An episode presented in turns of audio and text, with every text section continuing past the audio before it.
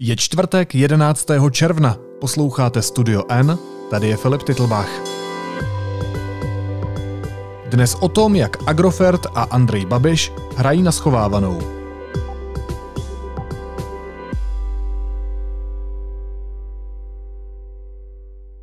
Německo je pro podnikání Agrofertu vedle Česka a Slovenska klíčová země. Koncern zde má významné podniky, mimo jiné chemickou továrnu a pekárny. V Německu už je také dávno v provozu registr skutečných majitelů, které musí všechny členské země Evropské unie zavést na základě evropské směrnice. Honza Moláček zjišťoval, jaké údaje Agrofert v německém registru uvádí. Ahoj Honzo. Ahoj. Co jsi zjistil? Zjišťoval jsem to nejen já, s chodou okolností to zjišťovali také eh, kolegové z jiných médií a ten výsledek je takový, že eh, různé firmy Agrofertu, protože eh, ten koncern má v Německu několik, několik společností, tak v tom registru německém uvádí, uvádějí různé věci. Například společnost Agrofert Deutschland, tam neuvádí vůbec nic. Naopak třeba ta Babišova chemička v Pistericu, což je mimochodem velmi významná, významná firma v, v rámci celého, celého Agrofertu, tak ta v tomto registru nějaké údaje uvádí, nějaká jména tam, eh, tam vypisuje, ale pozor, není mezi nimi jméno Andreje Babiše. Jsou tam jména lidí, kteří jsou v orgánech obou svěřenských fondů, do kterých Andrej Babiš Agrofert dočasně převedl. To znamená, figuruje tam například jméno jeho manželky Moniky Babišové, figurují tam jména eh, právníků Agrofertu Alexe Bílka a eh, Václava Knotka, Zbyněk Průša tam figuruje jako předseda představenstva Agrofertu, ale Andrej Babiš mezi těmito jmény není. To znamená, že v Transparenz registru, jak se v Německu tomu rejstříku skutečných majitelů říká, Agrofert u některých firm prostě toho svého konečného vlastníka neuvádí. Mě by ale zajímalo, um, jestli Andrej Babiš je tím skutečným konečným vlastníkem Agrofertu, jestli by měl být v těch rejstřících uvedený. No tak to samozřejmě je velká otázka. Já připomenu, že v některých zemích eh, podobné rejstříky eh, Andreje Babiše jako eh, osobu, osobu s rozhodujícím vlivem anebo osobu v podobném postavení u tamních firm Agrofertu uvádějí. Je to tak například na Slovensku v registru takzvaných eh, partnerů veřejného sektoru, to je takový slovenský rejstřík, do kterého se musí zapsat všechny firmy, které se chtějí ucházet o veřejné zakázky anebo pobírat dotace. V tomto registru je Andrej Babiš u Agrofertu zapsaný. Eh, podobná situace je ve Velké Británii, to zjistil vlastně tento týden eh, server i rozhlas, kde v registru britském je Andrej Babiš rovněž zapsaný u pobočky jedné, jednoho výrobce aditiv, který sídlí v Nizozemsku, ale, ale patří, také, patří také Agrofertu. Takže například v těchto dvou zemích je ta situace úplně jiná. Je, teď je otázka, jak je ta právní situace v Německu. Ten zákon proti praní špinavých peněz, kterým vlastně Německo eh, implementovalo tu evropskou směrnici do svého právního řádu, je samozřejmě poměrně složitý. Já jsem, eh, já jsem to probíral s německým právníkem, ten mi řekl, eh, že ta situace, kdy u některé firmy, například u té firmy Agrofer Deutschland, nejsou vůbec žádné údaje, je podle něho v rozporu s tím zákonem, že tam nějaké údaje musí být.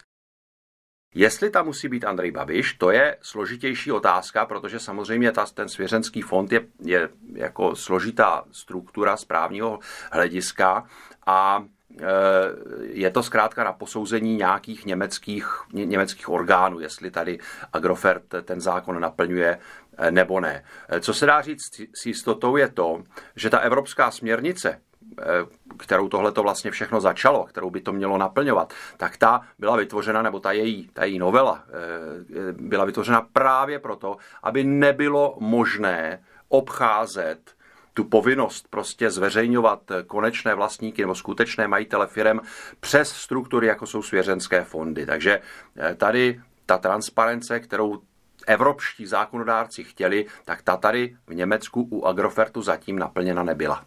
My se k té evropské směrnici, Honzo, ještě dostaneme, ale pojďme zpátky do Německa. Jak je to možné? Jak Agrofert vysvětluje, že u některých firm neuvádí žádné konečné vlastníky a u některých zase jo, ale ne přímo Andreje Babiše, když ty jsi mluvil s právníkem, který říká, že to prostě není v pořádku? Já jsem mluvil s právníkem, to už zaznělo, mluvil jsem samozřejmě také, nebo mluvil, eh, dopisovali jsme si s mluvčím Agrofertu, který mi na tu otázku, jak je možné tedy, že u eh, jedné své společnosti neuvádí v tom registru vůbec žádné údaje, odpověděl eh, tak, že Agrofert Deutschland tu svou povinnost splnil jiným způsobem a konkrétně tím, že údaje o svém skutečném majiteli zveřejnil v účetní závěrce celého koncernu Agrofert. Koncern Agrofert samozřejmě zveřejňuje každý rok svou, svou závěrku eh, a, a ta je v německém jazyce samozřejmě uložena také prostě v německé obdobě našeho obchodního, obchodního rejstříku. Ale v té závěrce žádné údaje o tom, kdo je skutečným majitelem Agrofertu, nenajdeme. Tam jsou údaje úplně stejné jako v její české verzi, to znamená, je tam, je tam ta struktura těch svěřenských fondů, jsou tam zmíněny ty osoby, které už jsem jmenoval ze struktur těch svěřenských fondů, ale zmínka o tom, že jsou právě oni skutečnými majiteli podle toho zákona, eh, kterému, to, kterému ten Transparence registr, ten registr skutečných majitelů má odpovídat, tak takováto zmínka tam není. A už vůbec tam není tedy, tedy zmínka o tom, že by tím skutečným majitelem byl Andrej Babiš. A pokud jde o to, eh, pokud jde o tu druhou firmu, u které Agrofert v Německu uvádí uvádí ty, ty, ty lidi z těch svěřenských fondů, tak samozřejmě, že jsem se ptal, že jsem se snažil jako získat odpověď i na toto, ale zatím tedy eh, mluvčí Agrofertu na, to, na tuto mou otázku nereagoval, už eh, tuším třetí den to je, takže zatím nevím, proč tedy u některých firm to v tom registru Agrofert má, u některých ne, takže možná, že se to ještě rozvíme.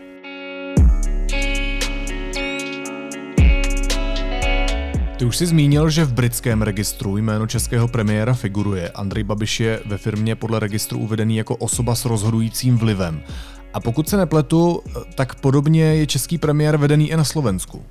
Přesně tak, to jsou zatím dvě země, o kterých víme, že, že vlastně ve svých registrech tohoto typu uvádějí Andreje Babiše jako tu osobu nebo jednu z těch osob, které mají ten konečný prospěch z ekonomických výsledků Agrofertu, že ovládají Agrofert, že ho mají pod kontrolou, že jsou lidově řečeno pány Agrofertu. Takže, takže ano, v těchto dvou zemích to tak je.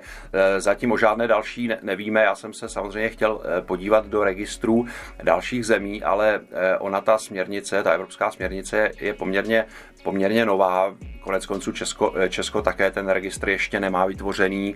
Teď se o něm debatuje, teď schválila vláda ten, ten zákon, který ho má zavést, takže v parlamentu to ještě třeba vůbec nebylo.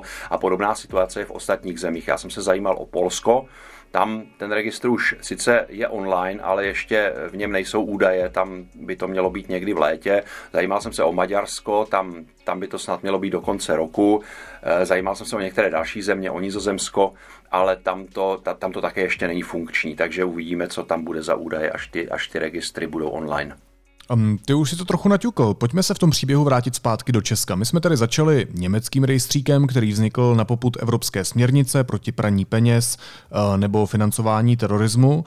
Um, ta směrnice požaduje po členských státech, aby tedy do toho svého právního rámce uh, určitým způsobem implementovali registr skutečných majitelů. Jak se s tím tedy v současné době vypořádáváme v Česku? Zatím to tedy ještě nemáme. Zatím to nemáme. Vláda, jak je, jak je známé, tak schválila teď, eh, tuším, že to bylo 1. Eh, nebo 2. června, schválila eh, te, te, tu svou předlohu zákonou, která, která půjde do parlamentu. Kolem té byl poměrně poprask, byla proti ní velmi silná kritika, to zejména proto, že ona právě obsahuje takovou nenápadnou větičku, která by pro Andreje Babiše byla velice výhodná. Ona by mu totiž umožnila právě v českém registru nebýt uveden jako skutečný majitel Agrofertu. A to právě proto, že e, tuto, tuto, tuto firmu, tento koncern kontroluje prostřednictvím svěřenských fondů.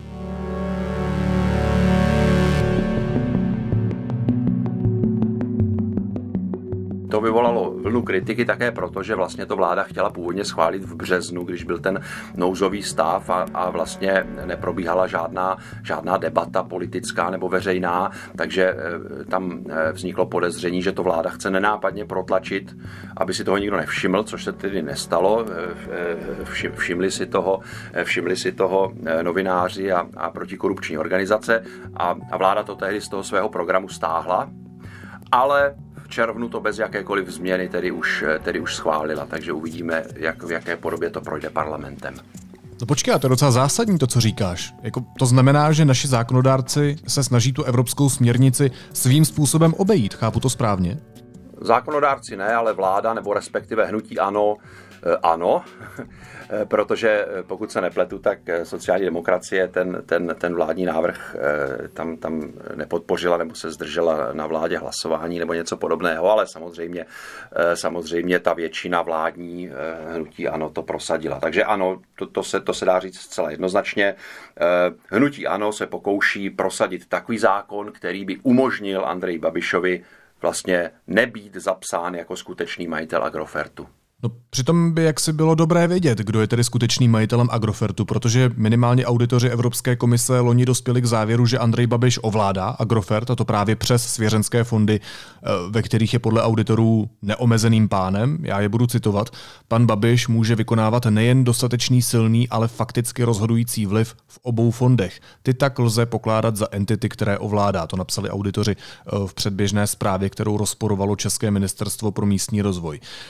Mě by vlastně ještě zajímala jedna věc, Honzo. Eh, už v téhle kauze padlo nějaké definitivní rozhodnutí? Ten evropský audit ještě úplně definitivně hotový není, protože, jak správně říkal, tak eh, České ministerstvo pro místní rozvoj poslalo do Bruselu nějaké své námitky.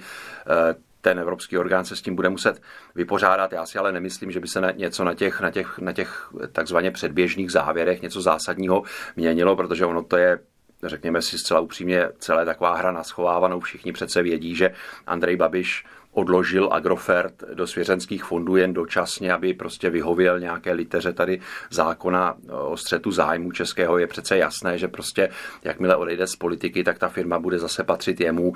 Ty, ta struktura těch fondů je prostě nastavená tak, že on má absolutně jako eh, stoprocentně rozhodující slovo Eh, na, prakticky nad vším, takže, takže, takže eh, je, to, je to skutečně taková jako bitva, jestli se podaří najít nějakou, nějakou, nějakou formulaci, takovou, která by mu umožnila prostě nebýt zapsán v nějakém seznamu, ale na té skutkové, na té, na té, skuto, na té skutečnosti, na té realitě, že prostě Agrofert ovládá a prostě eh, má zájem na jeho ekonomickém prospěchu, na tom to samozřejmě nemůže nic změnit. O hře na schovávanou mluvil reportér Honza Moláček. Honzo, díky moc. Taky děkuju. Teď jsou na řadě zprávy, které by vás dneska neměly minout. Při útoku na základní škole v severoslovenských Vrůdkách zemřeli dnes dva lidé. Útočník nejprve zabil jednoho dospělého, pak ho usmrtila policie. Senát podle očekávání schválil návrh na ústavní zakotvení práva bránit se zbraní podle podmínek stanovených zákonem. Norma má podle tvůrců v čele s předsedou senátorů ODS Martinem Červíčkem pomoci čelit odzbrojovacím tendencím v rámci Evropské unie. Primátora Zdeňka Hřiba už policie nehlídá. Starostové městských částí Ondřej Kolář a Pavel Novotný mají ochranu dál. Povinná maturita z matematiky od příštího roku zřejmě zavedena nebude. Maturanti nadále budou moci dát přednost zkoušce z cizího jazyka. Schválil to Senát v rámci novely školského zákona po více než dvouhodinové debatě. Polostátní energetická společnost ČES chce zachovat provoz stávajících čtyř bloků jaderné elektrárny v Dukovanech do let 2045 až 47. Související investice by měly dosáhnout 55 miliard korun. A na sochu Winstona Churchilla v Praze někdo nasprajoval rudou barvou, že byl tento britský státník rasista spolu s heslem amerických demonstrantů Black Lives Matter. Věc řeší policie. A na závěr bych chtěl tentokrát nejízlivě, ale za to velmi upřímně poděkovat všem předplatitelům, kteří podporují deník N. Jenom díky nim můžou vznikat texty, jako jsou ty od Elišky Černé, Jany Ustohalové, Elišky Hradílkové Bártové nebo Renaty Kalenské, které byly právě nominovány na novinářskou cenu. Moc si toho vážíme. Naslyšenou zítra.